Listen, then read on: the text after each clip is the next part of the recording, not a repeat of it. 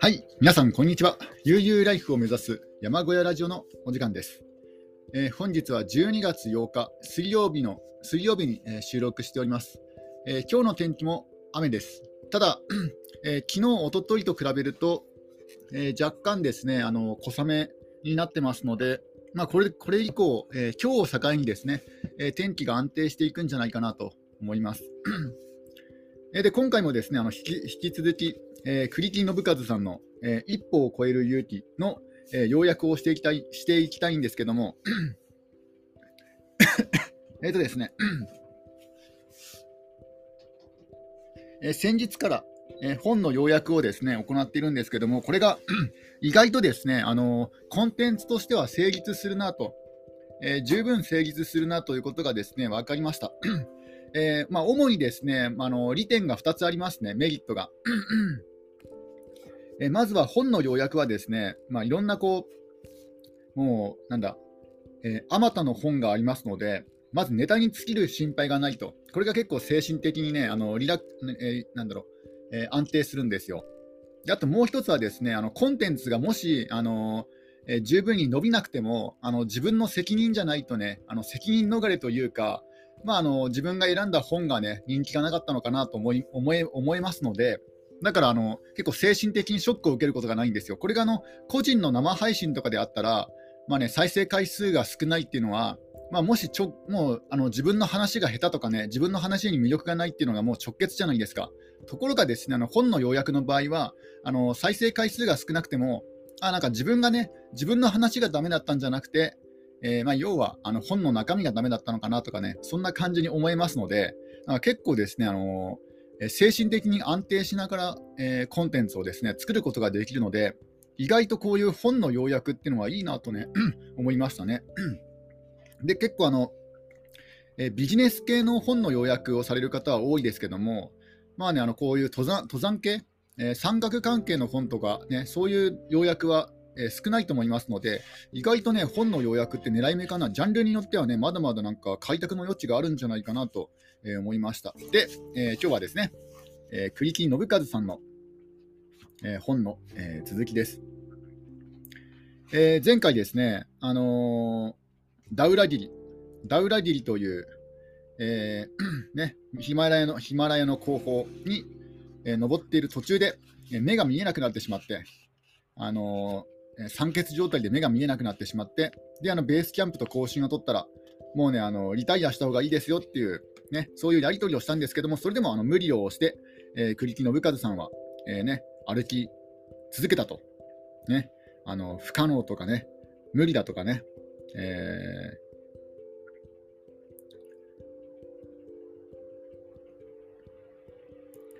そういう、なんだろう、周りの人たちが言う、無理とか不可能を取っ払いたいと、うん、そういう思いで、えー、山頂にね、向かったようです。えー、ただですね、そういったの、まだ目が回復していない。でね、ガチガチと震えながら、で手も冷たい、えー、そういう状態でですね、あの山頂を目指しているときにですね、ふとふとしたときにですね、ある言葉を口にしたんですね。え、それがですね、あの、ありがとうというね、言葉なんですよ。この時ね、なぜ栗木さん自身がね、ありがとうという口にしたのか分からないんですけども、なんかね、その方がなんか力が出たそうですね。うん、苦しい、苦しみに、苦しみに対してね、抵抗するよりも、あのこの苦しみを受け受け入れる方が、なんか力が出るというね、ありがとうという言葉で ね、それで山頂に向かったと。で、あの、え山頂が見えるようなところまで、えー、来たとただですね、あのダウラギリの難しいところはですね、あの山頂を見つけるのが難しいと。あのダウラギリという山にはですね、偽物の山頂、偽物の頂上がいくつかあるんですね。まあ、3つほど、えー、偽物の頂あ3つほどそ、えー、山頂っぽいものがあるんですよ。で、その中から本物のあの山頂を見つけなくちゃいけないんですね。で、あのえ中にはですねあの山頂にたどり着いたと思ってねその証拠の写真とかを撮ったとしてもあの実はそのね実はそこが頂上ではなくてそれが偽物の山頂でだから登頂が認められなかった人っていうのも結構ねたくさんいるいるそうなんですよ。でただですねあの栗木さんは、えー、シェルパのリーダーからですねあの本物の山頂の特徴をねあの聞いていたんですよ。であの、えー、手書きの手書きの説明、手書きの地図をですねもらっていたんですが、手書き手書きの地図はね、ちょっと分かりにくかったそうです。で、あの山頂付近の写真をですね何枚か見て、えー、事前にですねあの確認を取ったと。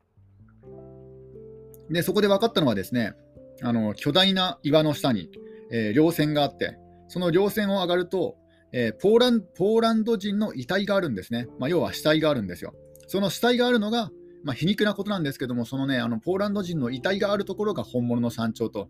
だから、ね、すごく分かりやすいあの目印にはなってるんですね。で、えー、苦しい時はですね、あの近くにある、まあ、頂上っぽいところを山頂だと、ね、思いがちなんですけども、まあ、栗木さんはね、事前に予習していたので、それが偽物であることがね、すぐに分かったと。で、奥の方に奥の方にとね、進んでいくと。で、えー、ようやくですね、あのー、あ、ちょっとドリンクを飲みますね。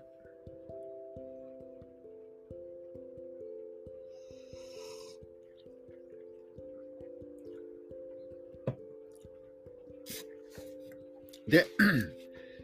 えー、先ほどまで見えていた雪の壁がなくなって、あの青と白銀の山々が地平線の彼方まで見えたと。で、手を伸ばして体を押し上げる。で、手を当てた岩は日が当たっていて暖かかったと。で、力最後の力を振り絞ってですね、あの足を持ち上げて登ってみると、えー、岩の上にですね、仰向けに寝ている男が見えたと。黄色のブーツに紫色のジャケット。で服はですね、風で引き裂かれていた。なんか昼寝をし昼寝をしているような男は男がいたけども、こんな場所でね、昼寝をする者はいないと。なので、えー、その遺体がですね、すぐにそのね、目印のポーランド人の遺体であることが分かったと。で、ただですね、こういう極限状態だと、なんか遺体を見ても驚くことはないそうなんですね。なんか低酸素の影響影響なのか分かんないんですけども、なんかかわいそうという気持ちは全く出てこなかったようですね。うん。で、なんか暖かかったらしいです。春の陽気を感じさせる暖かくって、とてもヒマラヤとは思えなかったと。うん、でそこで、えーね、先の尖ったアイゼンでガリガリってね、音を立てながら最後の岩を登っていくと。で、えー、2時ジャスト、えー、14時ジャストにですね、午後2時ジャストに、えー、目が見えないというね、状態で、えー、なんとか、えー、無事にえー、登頂したと、ダウラギリに登頂しました。で、えーと、すぐにですね無線でベースキャンプの仲間にあの登頂したということをね、無事に登頂したということを伝えたと。あのこれはね、栗木さんだけの登山登山ではなくて、あの世界とつながっていることを感じてもらうためにね、中継を支えてくれた仲間と一緒に、えー、した登山なので、だからあのね、あのこういうふうに、えー、冒険の共有を行ったようです。えー、こちらクリティ BC 聞こえますか ?BC 聞こえますか ?14 時ちょうどにダウラジリの山頂に着きました。っていうね、そういうふうにあの言葉を伝えたそうですね。で、そこで写真を、えー、何枚か撮って、で、ダウラディリの山頂で、あの仰向け仰向けに寝ているあのポーランド人の遺体に別れを告げてから下山を始めたと。で、で、えっ、ー、と、ね、まあ、無事に下山して、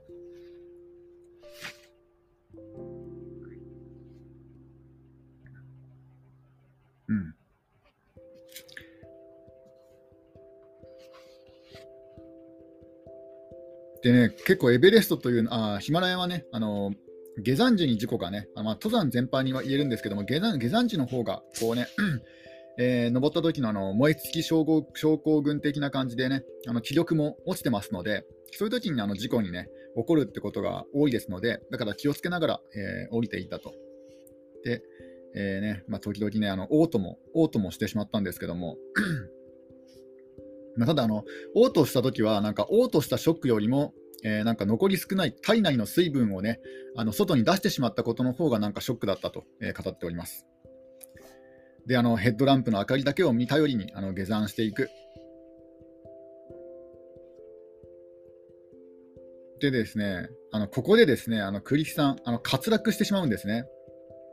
えー、夕方5時、夕方5時、夜5時、ね、極寒のヒマラヤの夜で、えーね、あのどこかのタイのテントにテントの明かりが見えたと。で、キャンプ2も近くだと感じたので、でそこで油断油断というかね、もうすぐ水が飲めるとね、ちょっとそういう気持ちが、ね、出てきたので、アイゼンが滑って、で前のめりに、ね、転倒してしまったと。でそこからですね下に向かっていく、あの滑落してしまったんですね。で、えー、滑落を止めるためにあのピッケルというね、あのー、なんていうんですかね、あの先が尖った、えー、なんですか、あのちょっと、えー、コーヒーを飲みます。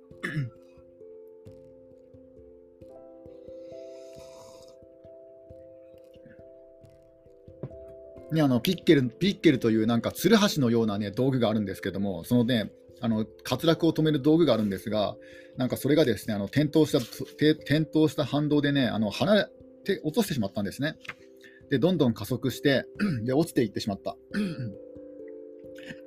で、このまま行くとね、あの 氷の壁にね、落ちてしまうと。岸壁から落ちてしまう。やばいっていうね。で、で、えーと、スピードを落ちながら、えー、落ちていって、でこの先にはですね1000メートル、1000メ1000メートルの、えー、巨大な、ね、クレバスがあったと。ここで止めないとね、命がない。どうする？でね、あのせめて仰向けになりたい。それだけを思ったと。で、えーとまあ、いろいろんなことを感じながら、例えば例えばね、氷の摩擦が熱いと感じながら、でも止められない。で、あのね、思ったそういうも、でもこれから起きることは受け入れられるものじゃない。まだやることがあるっていうね、そういう、そういうふうに思った瞬間にですね、あのずしんとね、首に重い重力を感じたと。で、あの暗闇の中で、えー、どっちが上でね、どっちが下か分からない、まあ、そういう状態だったんですね。で、あのー、落ち着いてヘッドランプで、えー、周りを照らすと、あの黄色とか赤色の小さな旗がですね、体に巻きついていたのが分かったんですね。えこれはですね、あのタルチョというね、あの旗だったんですよ。まあ、誰かがね、誰かが指してくれていたといたんですけども、えー、その旗、まあ、よくあのヒマラヤとかで、なんかいろんなこうカラフルな旗が立ってたりとかするじゃないですか、あのお祈りのための、旗ですね、あの宗教の。それに引っかかったんですね。それに引っかかってね、あの運よく助かったと。僕はまだ生きていると語ってますね。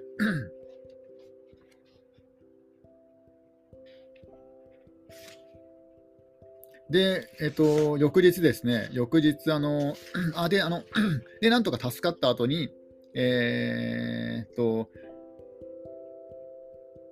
キャンプ1にね、キャンプ1にいた山岳カメラマンのサポーターの方があの上がってきてくれていたと。で、そのその方にね、助けられた。まあ、要は栗木隊っていう人たちですね。栗木隊のシェルパにあの助けられたと。で、あの、ベースキャンプ、ベースキャンプまで戻っ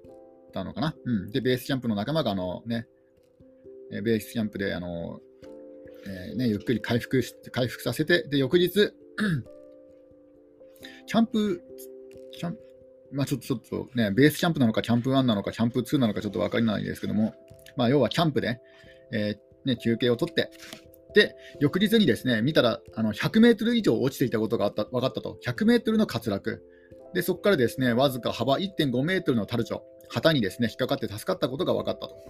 で、これでですね、あのまだ山で死んではいけないと。僕にはまだやるべきことがあるんだと、ね、そういうことをですね思い知らされたということですね。で、これにて、えー、ダウラギリ登山は、えー、終わりになります。で、ここからですね、第4章になってくるんですが、ちょっと、えー、ドリンクを飲みます。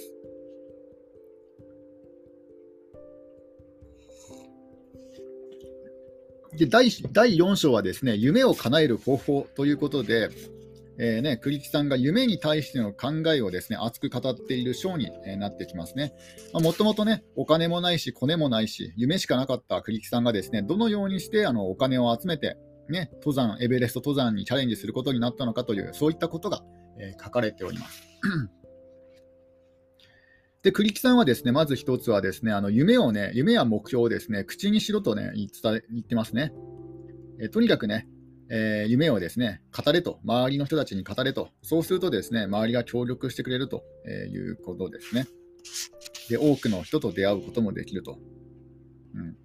で、栗木さんはですね、あの語学が苦手なんですね。英語も話せないし、えー、スペイン語とかロシア語とか、他のね、あの言語も、えー、ほとんど、えー、言うことができないと。それでもね、あの多くの外国人の登山家の方に助けられたのは、えやっぱりですね、こういう熱い思いを持っていたから。うん、ね、そういうことだと、え思ったようです。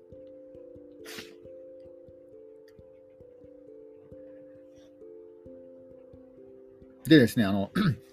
えー、人の夢はですね、絶対に否定してはいけないということを語ってますね。うん、で、あの、お前には無理だとかね、えー、そういうね、否定する人がいたら、えー、離れた方がいいと思うと。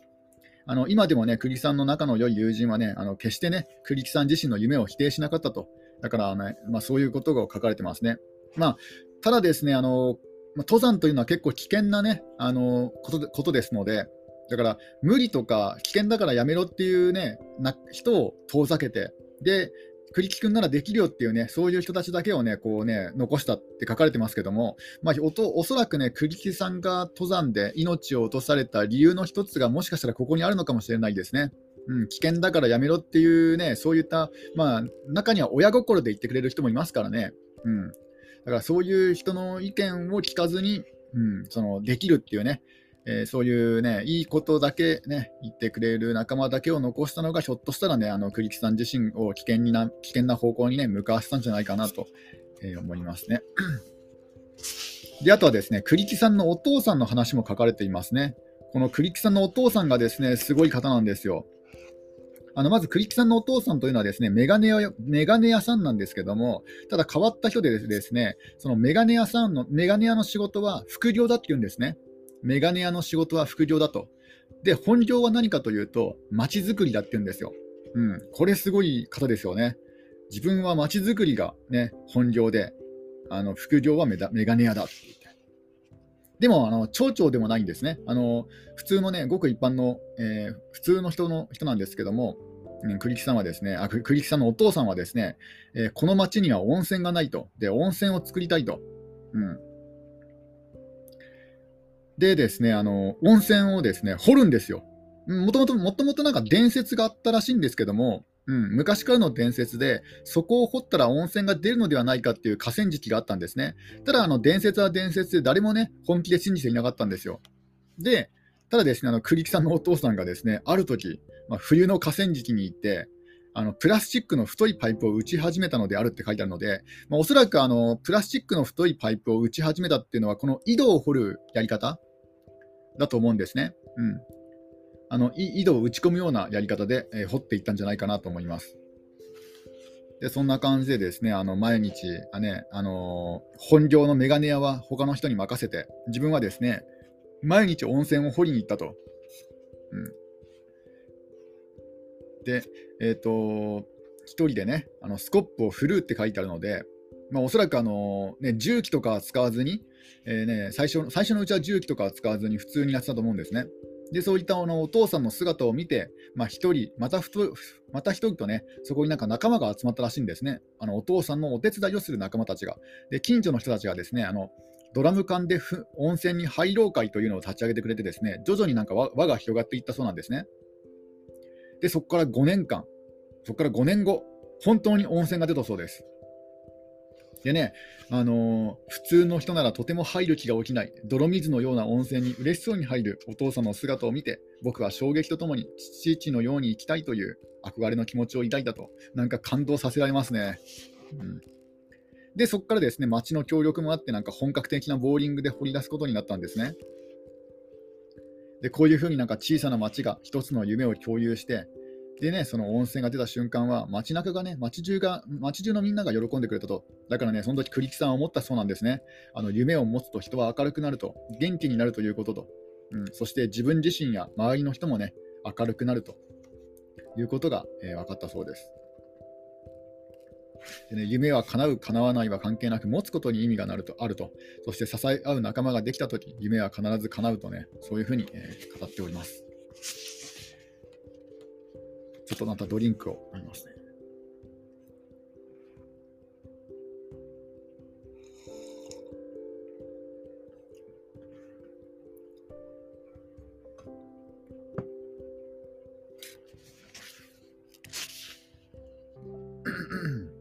で栗木さんはですね、あのー、まあ、登山がね、登山をやられるんですけども、まあ、登山登山のためには準備が必要なんですね。あの、まあ、ままず自ら企画作りをして、そしてあの企業とかメディアへですね売り込んで、スポンサーについてもらわなくちゃいけないんですよ。で、またはですねあの実行部隊のチームを編成したりとか、ね、なんか、栗木さん自身はあの冒険にかけるうちの9割はそういう方にですね力を入れていると書かれています。あの冒険自体ではなくて、そういった事前準備ですね、そっちの方に9割の力をつけると。うんでなんか一部の登山家は、あほとんどの登山家はあのスパンスポスポンサーへの営業をしない。うんでも、あの栗木さんは、えー、企画を考えて世の、世の中の人にも、ね、喜んでもらえるようなコンテンツを作るのが好きだと、えー、言っております。え、まず栗木さん、栗木さんが目指しているのは持続可能な冒険、うん、らしいですね。でね、あのまあ、スポンサーに喜んでもらえるような企画を作んで、それそれをですねあの大手のポータルサイトの広告枠や、えー、テレビ枠を買って、えー、紹介したりとか、ねえー、そういう講演会を行ってあの企業に、ね、売り込んだりとかもするそうです。であの栗木さんの言う冒険の共有、まあ、あの視聴者と、えーね、冒険を共有したいというね、えー、そういう思いがあるんですけども、それには莫大な資金が、えー、かかるらしいです。で生中継はあのエベレストでの生中継はどうやっているかというと、まず栗木さんが重さ4キロのブースター、あの映像の送信機をですねあの8000メートルの地点まで持っていくんですね、運んでいくんですね。でただそこからだとあの標高差がありすぎるので、あのベースキャンプに直接その映像を送ることができないんですね。なので、途中の、ね、中継地点、7000メートルの地点に、えー、栗木隊4名を待機させて、そこからあの映像を受信させるとで、そこからさらにですね、ベースキャンプに、標高6400メートルのベースキャンプに飛ばすんですね。だからこう2段階の、えー、ね、中継を得て、中継を得るんですね。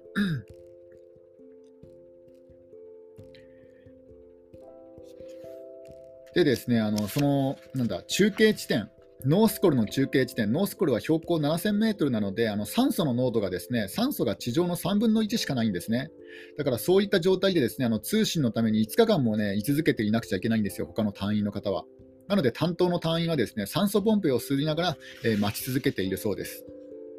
で、そのベースキャンプにですね送られた映像は衛星衛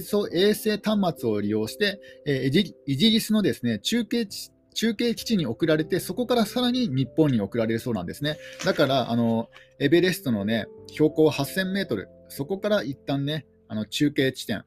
まで飛ばして、そこからあのベースキャンプに、エベレストのベースキャンプに飛ばして、で、エベレストのベースキャンプからイギリスに飛んで、イギリスから日本に行くっていうね、こうなんかね、何段階にも飛ばし飛ばし飛ばししながら、ようやく、えー、リアルタイムでえー、インターネット上でですね、栗木さんのエベレストを登っている姿が見られるという、そのだけ、それだけですね、すごいなんかコストがですね、かかってるんですね。あの、中継スタッフの人件費、で、中継機材の使用量、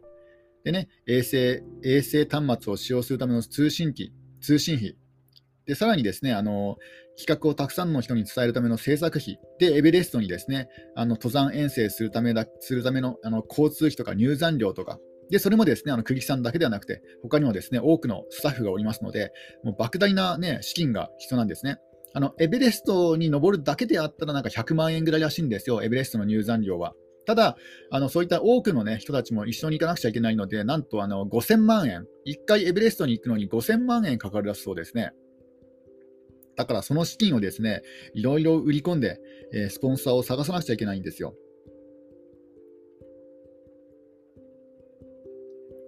でですね、あの栗木さんのね、あの面白いところはですね、あの断られてもいいというね気持ちでね、あの言ってるところなんですね。えなんで断られてもいいのかというとですね、ちょっとまたここでコーヒーを飲みますね。あのスポンサー探しのためにですね、あの営業営業しに行って、でね、あの最初のうちはアポなしで行ったって書いてありますね。で、なんか1時間ぐらいね、熱弁を振るんですよ。うん、でも、そこまでしても、え断られてもいいと、え断られてもいいという理由はですね、あの、それはその企業の人と知り合いになってあのお友達を紹介してもらいたいんですね。あのその人、例えば A という社長には断られたけども、その代わり他の人を紹介してくださいと、まあ、そういうふうに直接には、ね、言わないですけども、まあ、そういうなんか雰囲気をですねあの伝えるそうです。うん、だからこの方法はね、なんかなんか営業マンで、なんかね、すごいなと思いました。あの営業とかね、されてる方は、なんかすごい参考になるんじゃないかなと思いますね。なんかね、営業ってなんか本当にその自分が、えー、行った企業だけをね、対象にするっていうイメージだったんですけども、この本を読んで、あ、こういう方法もあるのかと思いましたね。だから断られてもいいと。その代わりね、お友達を紹介してくださいっていうね。なんかこれすごい方法だなとうん。やっぱなんだかんだ言ってね、頭がいいですよね。で、なんか、いつも同じ服装でね、あのリュックスリュックを背負って、いつも同じ服装で行ってくいくそうですね。すごい、こういうのもなんかね、すごいですよね。もう覚えてもらえますもんね。さすが、やり手だなと思いますね。で、ほとんどの場合は、えー、応援してあげたいけどごめんねって言われるそうですね。断られるそうですね。まあ、まあ、わかる、わかる気もしますけどね。うん。で、あのね、お友達を紹介してくだくださいということをね、口にはしないんですけども、そういう感情を出すと。うん。で、なんかね、すごい社長とかね、すごい起業家のお友達はまたね、すごい人であることが多いので、だからね、そうやってどんどんどんどんつながっていくと、なんか、もしね、あのー、えー、スポンサーになってもらえなかったとしても、ね、いろいろんな意味でなんかチャンスが巡ってくるんですね。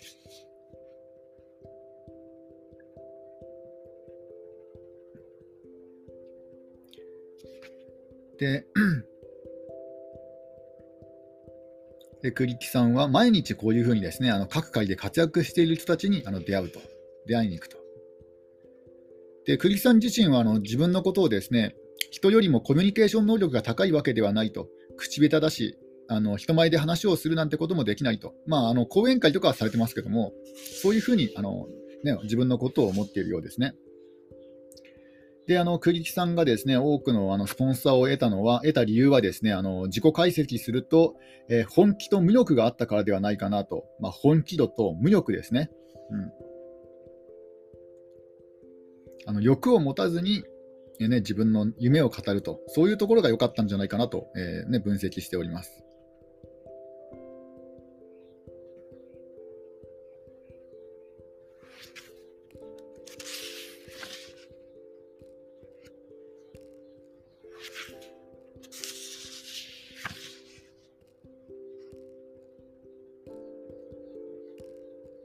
で、栗木さんはこういうね、あの、登山の練習とかは、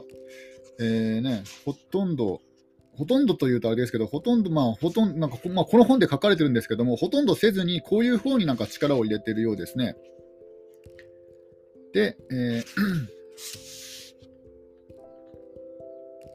であの何のために山に登るのかっていうね、究極の、まあ、究極でもないですけどね、まあ、シンプルな質問があるじゃないですか。え例えばですね、あのジョージ・マロリー、あの人類で初めてエベレストに挑戦して、エベレストで亡くなってしまった、えー、ジョージ・マロリーはあのそこに山があるからと、えー、答えてますけども、まあ、ただこれはですね、あのあれなんですよね、あのただ、えー、質問がね、めんどくさかったから、もう単純にね、シンプルにそういうふうに答えただけっていうね、説があの強いんですけども、そこに山があるからって。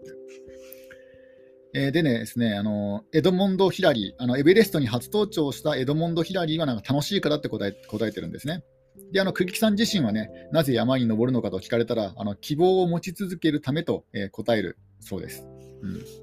なんか夢を持たないと生きていけない、えー、ね、そういう生物かもしれないと自分のことを、えー、語っております。えちょっとまたコーヒーを飲みますね。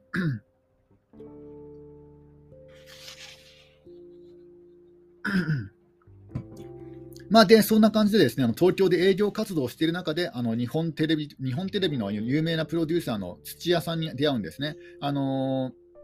ー、えー、えー、あれです、電波少年の、えーね、プロデューサーの方ですね。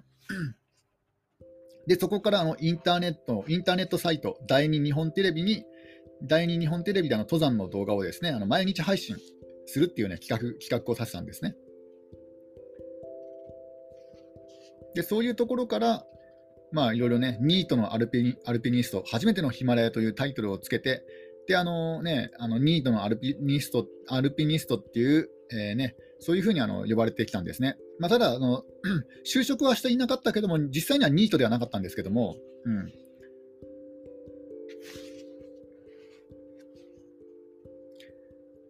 でですね、あの、超お湯っていうね、あのヒマラヤの、ヒマラヤの山があるんですけども、え、そこでですね、あの、アンチの人たちがですね、アンチの人からもメッセージが来るんですよ。でね、テレビのやらせだとかね、君には登れないとか、死んでしまえとかね、そういうふうに書き込まれたそうですね。ところがですね、この超お湯、まあこれね、あの本ではですね、あまあいいや、うん、超お湯、えー、超お湯をですね、あの盗聴したとき、で、そこからですね、下山後にまた同じね、人たちからね、メッセージが来たんですよ。あの、アンチとかね、えそういうニートとか引きこもりとか、えそういう人たちからメッセージが来たんですけども、そこにはですね、ありがとうという言葉だけね、あったんですね。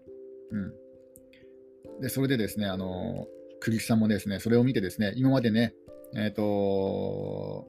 あの反対、反対派の人たちが喜んでくれてよかったなと